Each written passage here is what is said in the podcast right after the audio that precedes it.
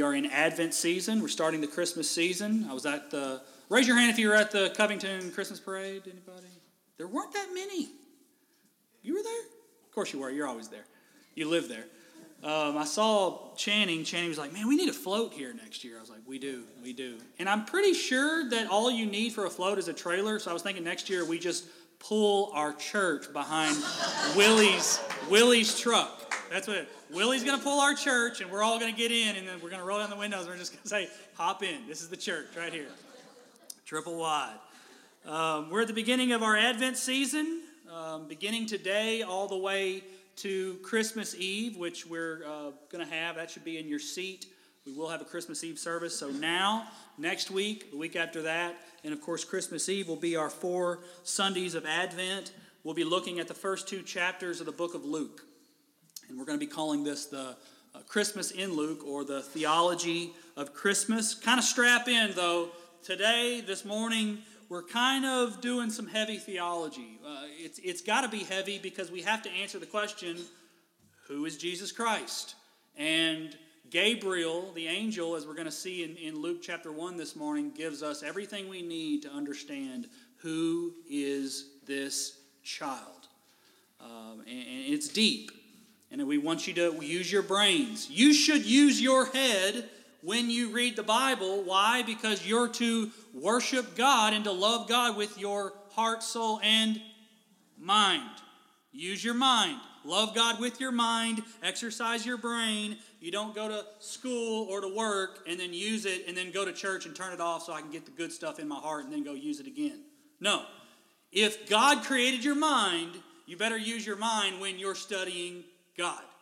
Uh, we're going to do that this morning. We always do that, but we're going to do it especially this morning. In the 11th century, you like how this is started, don't you? A medieval theologian by the name of Anselm. He wrote a book with a Latin title called Cur Deus Homo, which means Why the God Man. And essentially, he was answering one question, trying to tackle one issue. Why did God become man? Why was it necessary that God become a human being? Why couldn't God have just forgiven me of my sins like I forgave my wife this week when she ate my entire bag of Oreos? Why couldn't I? It's fine, whatever. Why couldn't God have just gratuitously just said, you know what, I forgive you? Why couldn't He do that? Why the whole gospel thing? Why the incarnation? Why, be, why should God become man? And this is his answer that he came up with.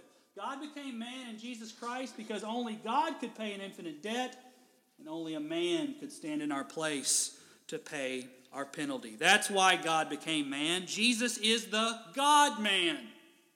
We often refer to him as that because he's fully God and fully man. He's not half God and half man. Jesus is not a blend of God and a blend of man.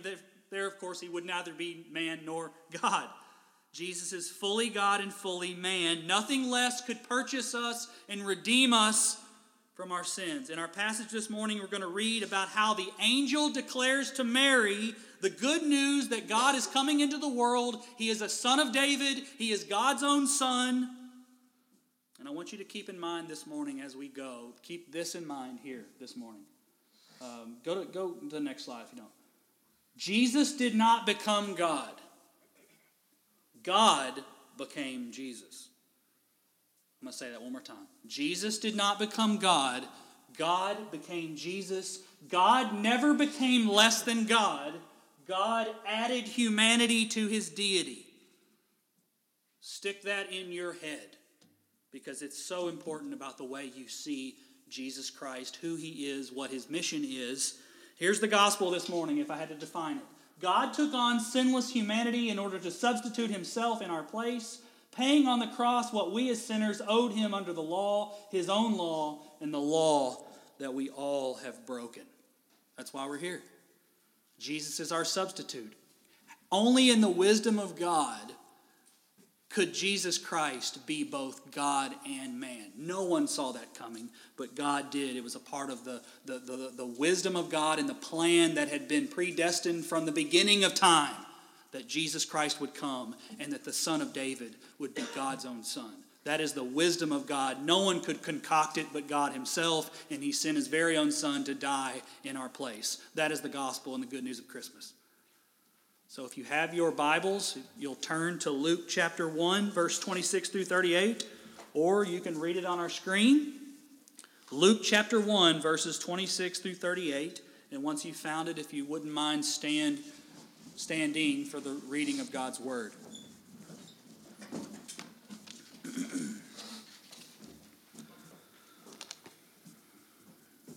and Luke writes In the sixth month, the angel Gabriel was sent from God to a city of Galilee named Nazareth, to a virgin betrothed to a man whose name was Joseph, of the house of David. And the virgin's name was Mary. And he came to her and said, Greetings, O favored one, the Lord is with you. But she was greatly troubled at the saying and tried to discern what sort of greeting this might be. And the angel said to her, Do not be afraid, Mary, for you have found favor with God. And behold, you will conceive in your womb and bear a son, and you shall call his name Jesus. He will be great and will be called the Son of the Most High, and the Lord God will give to him the throne of his father David and he will reign over the house of Jacob forever. And of his kingdom there will be no end. I love it. And Mary said to the angel, How will this be since I am a virgin? And the angel answered her, The Holy Spirit will come upon you, and the power of the Most High will overshadow you. Therefore, the child to be born will be called Holy, the Son of God.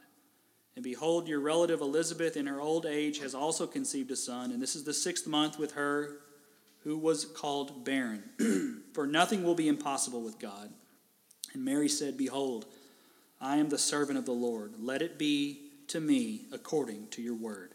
And the angel departed from her. Let's pray. Father, nothing is impossible with you. These things that we are reading this morning, they are hard to comprehend but you are a great God. You are the Most High.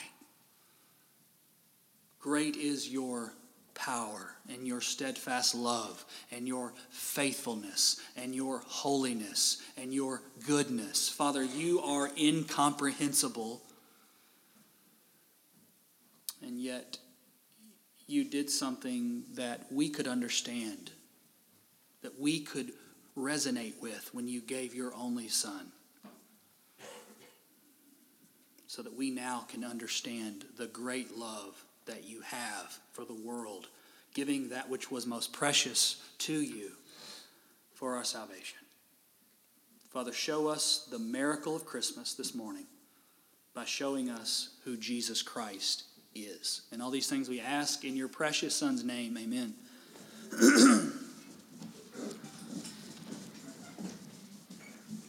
Here's what I'm trying to say this morning. If, if Abby fumbles it, here's what I was trying to say. The good news of Christmas is that by God's wisdom and power and mercy, God, David's son was also God's son. And Jesus, the God man, will reign for eternity, uniting God and his people forever. I just, Christmas never gets old. And I'm not talking about the ornaments and the trees, I'm talking about the miracle of Christmas. That's why we're here. You can't take the word Christ out of Christmas. There are a lot of people who wish that we could, but there's a reason for that, and that's because the miracle of the God man will never be solved. In some ways, we can tell, we can confess who Jesus is, but we'll never stop plumbing the depths of how awesome it is that God sent Jesus Christ for our redemption. Have you ever noticed how seemingly every angel that shows up in the Bible almost people are afraid. We, they look really good in a nativity scene. They look really good on a wall, but everyone's always scared of them. Which leads me to think that the appearance of an angel is so astonishing and so powerful that it instills fear instantly in human beings. The sheer brilliance of angelic light is enough to frighten us. and we see that here in this passage. Gabriel has literally the best news in the world, and he says, Don't be afraid. I'm not a bad guy. In fact, I've got the best news in the world. Here it is. Let's just read verses 28 through 30. And he came to her and said, Greetings, O favored one, the Lord is with you. But she was greatly troubled at the saying and tried to discern what sort of greeting this might be. And the angel said to her, Do not be afraid, Mary, for you have found favor with God. And Mary's going, Oh, good. what, what, what is it?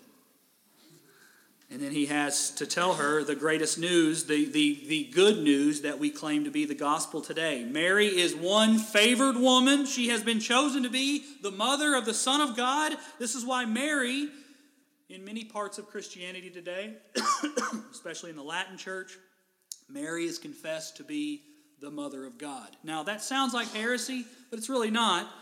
Um, that's that when people call Mary the mother of God, what they're doing is merely recognizing that Jesus Christ, her son, is also God's son. That's what God is telling Mary. My son will be your son. The Son of God will be a son of man. Jaw dropping. What in the world is Mary thinking? Well, we're getting ready to see that. She's very confused, but also astonished, very grateful, but also at peace. There's a reason Mary has been canonized in the Roman Catholic Church. Um, that's not good to worship Mary. Mary is not a mediator of any kind, but you can see in this passage that Mary is a very godly woman. She's at peace, and she's, she shows herself to be a woman of faith, as we're going to see. But, but how can this be? How can he be a, a man how can he be your son, God? And how can he be a son of the Most High and also sit on the throne of David, also be the house of Jacob, and also be my son? How's that work? Well, let's read verses 31 through 33. And behold, you will conceive in your womb and bear a son, and you shall call his name Jesus. He will be great, and will be called the Son of the Most High. And the Lord God will give to him the throne of his father David, and he will reign over the house of Jacob forever. And of his kingdom there will be no end. Wow, there's a lot to unpack there. So let's begin with what we know. He will be the Son of the Most High. He will be a son of David, fulfilling 2 Samuel 7. He will reign over the house of Jacob. He will be God's son and David's son. He will be fully God and fully man. This is the doctrine of the incarnation. If you've ever heard of that word, it's not a Catholic word, as I've heard it described. It's Latin, carne, meaning to meaning flesh. God infleshed. God takes flesh. God incarnates himself. The incarnation just means God took flesh. There's a fancy theological term for this. I wish Robbie Schrader were here. He, he appreciates all my lengthy theologisms. Uh, here's, the, here's the fancy term the hypostatic union. None of you are going to remember that, but you don't have to. It's just hypostasis is Greek for nature. Here's what you do need to remember Jesus Christ is one person with two natures. He's not two people, he's not a schizophrenic. He's not, uh, doesn't have a human side and a good side. He doesn't have a, a divine side. He, he's not half God, half human. He's not Hercules. Some people think that. Like he's just a, he's a little bit better than normal humans, but not quite the Father. No, no, no, no, no, no, no. What does Gabriel say? He will be a son of the Most High, and he will be a son of David. That's what Gabriel's saying. There's a very dangerous heresy right now uh, with prosperity preachers like, like Paula White and with Kenneth Copeland and other people, they'll say that Jesus was the Son of God, but he wasn't God's only Son. See, you can be God's Son too. See, Jesus was really just a man who lived sinlessly, and therefore you and I can live just like him and attain sonhood. That's not how it works. Here's how the gospel works. Because God the Father gave his only Son, we too can be sons and daughters of God, not by simply imitating Jesus or living a higher life, but by believing in Him for salvation and being found in Him. I am a son of God today, lowercase s. Why? Because I'm found in the Son, uppercase s. It's very important. In verse 33, Gabriel says probably what is my favorite verse, maybe one of my favorite verses in Luke. Of his kingdom there will be no end. It doesn't have an end point, there's no limit. There is never a time where Jesus will not be king. Jesus will always reign, there will always be a throne, and he will always be in it. Even though Jesus is human, and as we know, he died on the cross, he was raised and he will never die. Why? Because he's fully God. That means Jesus Christ is seated at the right hand of the Father right now. Here's another way to put it right now. Present tense. We don't say Jesus was fully God and fully man. What do we say? Jesus is fully God and fully man. Jesus lives and reigns over all things today as the crucified and resurrected God man. If you thought, if some, if you know, if you're kind of new to Christianity or you've just started coming to church and you kind of thought that all this was past tense, it's not. No. Jesus lives, and you don't have to just sing it on Easter. Here's Colossians. Actually, uh, Franklin just read part of it. Colossians 1 17 through 19. And he's before all things, and in him all things hold together, and he's the head of the body, the church. He is the beginning, the firstborn from the dead, that in everything he might be preeminent. For in him all the fullness of God was pleased to dwell. In Jesus Christ, the fullness of God was pleased to dwell. Not some of God, not partiality of God, not half of God. All of God is in Christ. When Mary looks at this child, she's looking at the face of God. On Christmas, we celebrate the fact that the God who made the universe became a human being. On Christmas, we confess that the Creator became a human. There are a lot of people in the world, if you go up to them, you'll, you'll go, um, Do you think all the religions are the same? They'll go, Yeah, pretty much the same. And you'll go, Okay, so like we're all just kind of grasping at the God who's above the clouds, and uh, Hindus kind of have this part, and Christianity has this part, and Muslims kind of see this. And you'll ask them, you'll go, So Rick, we're all kind of looking at the same God, we're just getting different parts. And they'll go, Yeah, that's kind of what I think. And what Christianity says is, What if I told you that the God who was above the clouds came down? And became one of us. That you don't have to go up, He came here. I think there are a lot of people today who we'd rather argue with, and you just share the gospel with them. They'll go, Really? Yeah. No other religion claims we're all grasping at truth. No, God says you don't have to grasp at truth any longer. The truth will come to you. I was just, we were talking about in our in our small group. The book of Proverbs never really defines wisdom. It doesn't give you a textbook answer. It tells you the beginning of wisdom, it tells you what wisdom does, it tells you what wisdom looks like, but it doesn't ever actually define wisdom. And that's because by the time Jesus Christ come, God says wisdom is a guy. Here he is, my son. That's why we say, here's, here's something else we say sent, not created. We confess that God sent his Son, Jesus Christ, into the world. We do not confess that God created his Son, Jesus Christ. The incarnation is the eternal Son of God took on flesh. This is what our soul needs. It's what Mary's soul needs. It's what every soul needs is Jesus. Charles Spurgeon, as usual, has a fantastic quote, and here it is. I know your salvation depends on the whole Trinity. But yet, the first and immediate object of a sinner's justifying faith is neither God the Father nor God the Holy Ghost, but God the Son, incarnate in human flesh, and offering atonement for sinners. And here's the Old English here Hast thou the eye of faith? Then, soul, look thou to Christ as God. If thou wouldst be saved, believe him to be God over all, blessed forever. Jesus Christ was born to die and then to be raised. And like and, and when we look at Jesus Christ, we understand that he will never die because he is God. Jesus Christ isn't just king of Israel. He's not just king of the world. He's not just king of the universe. Jesus Christ came to live and to die and to be raised so that he could be king over every square inch of your life. He's king over my marriage. He's king over my job. He's king over my budget. But those are kind of big things. I'm talking like small things. Jesus Christ is king over how much I tip my waiter or my waitress. Don't you dare go to church and then come back to a restaurant and give skimpy tips. Don't do it. Why do you do it? Hey, I'm going to get my Jesus and then I'm going to, yeah, I'll give you some and I'm going to go do my Jesus thing and talk about love. No. If Jesus is king, that means you don't go out to a restaurant and then kind of just stingily just give them a dollar and then go off and do your Jesus thing. No, Jesus Christ is Lord over our money. This means Jesus Christ is king over the way I drive. I don't doing that, but I am. That means you can't, you can't have road rage and then claim Jesus is your Lord. You can't just you can't berate people from behind and, and, and think that Jesus doesn't see that. Jesus Christ is the king over the way we watch sports. Oh, I'm hurting now, aren't I? You can't just hate and spew your disdain on coaches and players like it's okay because everyone does it. You're not just any fan, Jesus is your king.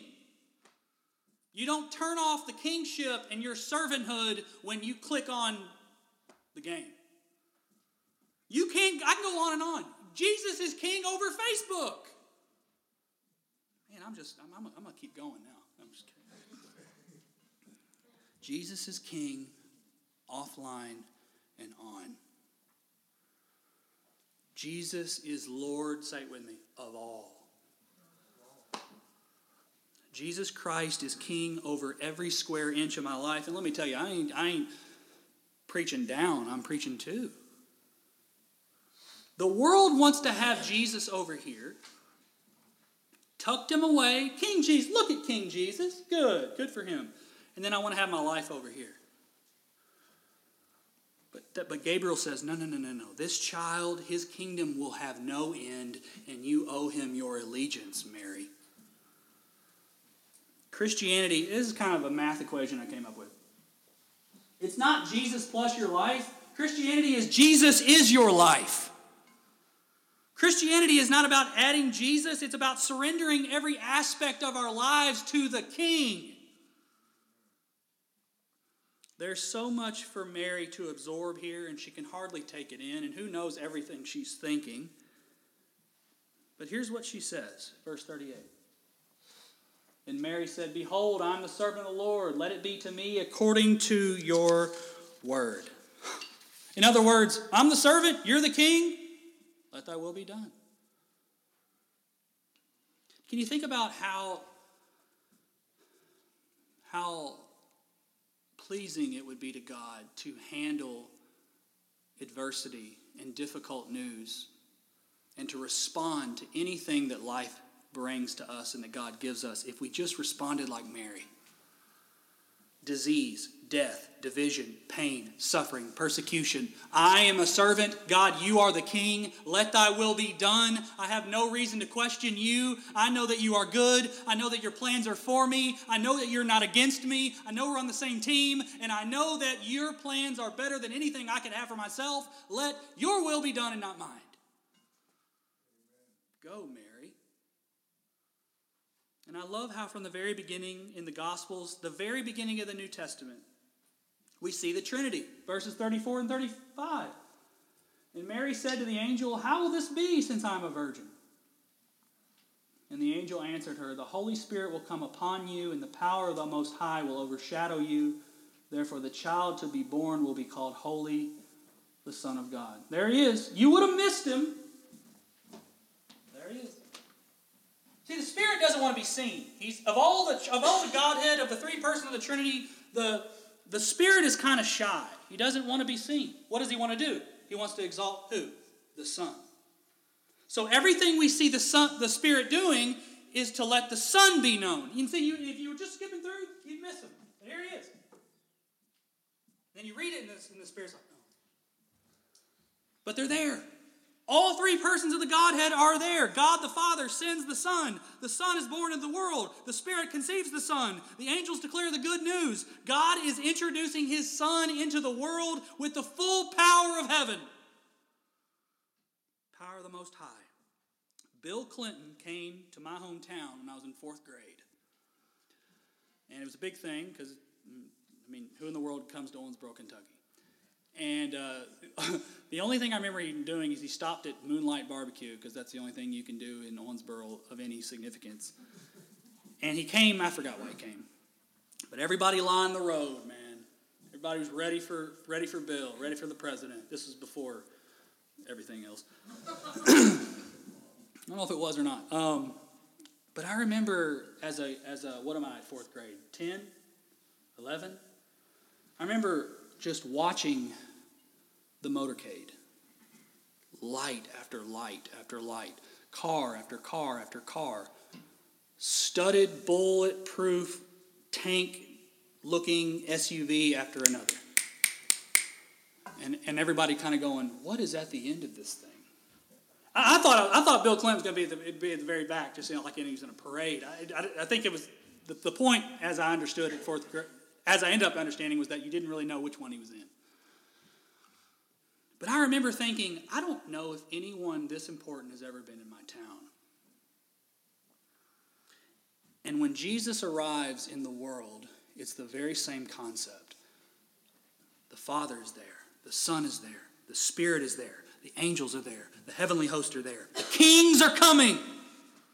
This small child named Jesus has more heavenly firepower accompanying him than any person in the history of mankind. And what Gabriel wants Mary to know is this one, this one's the one. The one at the end of this motorcade, there won't be another after him because his kingdom will have no end. Christmas is about announcing the king is here.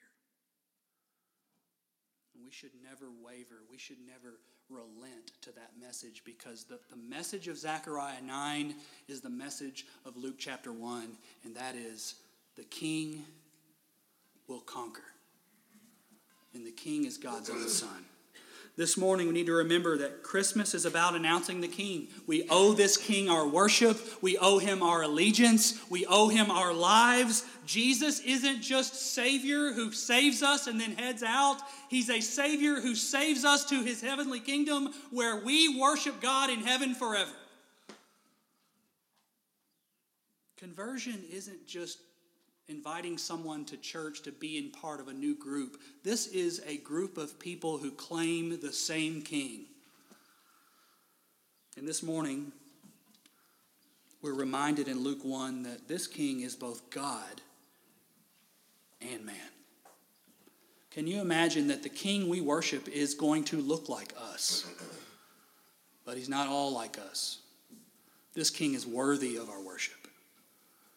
And so I invite anyone this morning who has not bowed at the feet of Christ to please come and do so for their salvation.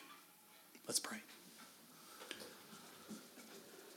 Father, you are Lord of all, and Jesus Christ is seated at your right hand, not because he is less than you, but because he is one with you. Father, he understands us. He understands our pain and our and our, and our suffering because he suffered not as less than human, not as more than human, but as fully human. He can empathize with our weaknesses. But yet, Father, Jesus Christ is not like us at the same time. He is God forevermore. Father, I pray this morning that we can come back to the idea that this king in his kingdom, it never diminishes, it never ends. There is no end to his kingship. And Father, we will worship Jesus forever, knowing that he will always be on the throne David's throne, the house of Jacob, and the Son of the Most High. And all these things we ask in Jesus Christ's name. Amen.